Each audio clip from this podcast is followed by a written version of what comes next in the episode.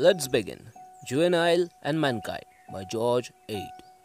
Once there was a kid who wore a uniform that fit him too soon and a cap on an ear. His job was to answer the buzzer and take orders from anyone who could show 25 cents.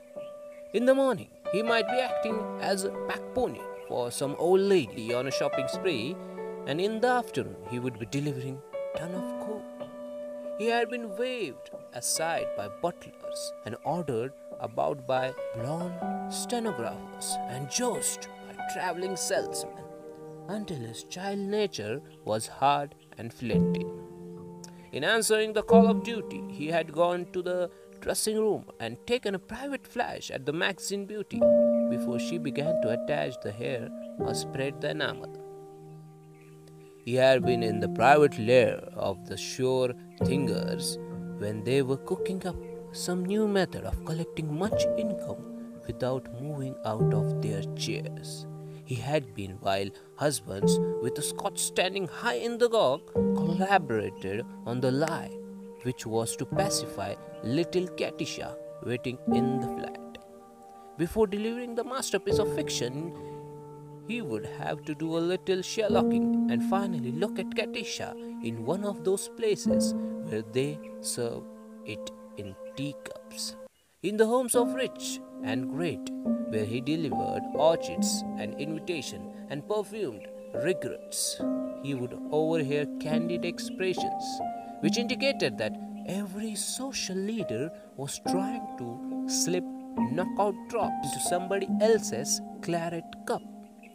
Around the horns of business, he would stand on one foot while the boss carefully worded the message, which was to read like a contract, while leaving a loophole about the size of the Hudson Tunnel. One night, the kid was returning homeward with the comrade in misery, as the trolley carried them toward that portion of the city where children are still in hope. They fell to talking of the future and what it might have in store for a bright boy who could keep on the trot all day and sustain himself by eating coconut pie. The comrade hoped to be a worthwhile actor, but the kid said, after some meditation, during the past 2 years, I have mingled in all grades of society, and I have decided to round out my career by being a deep sea diver.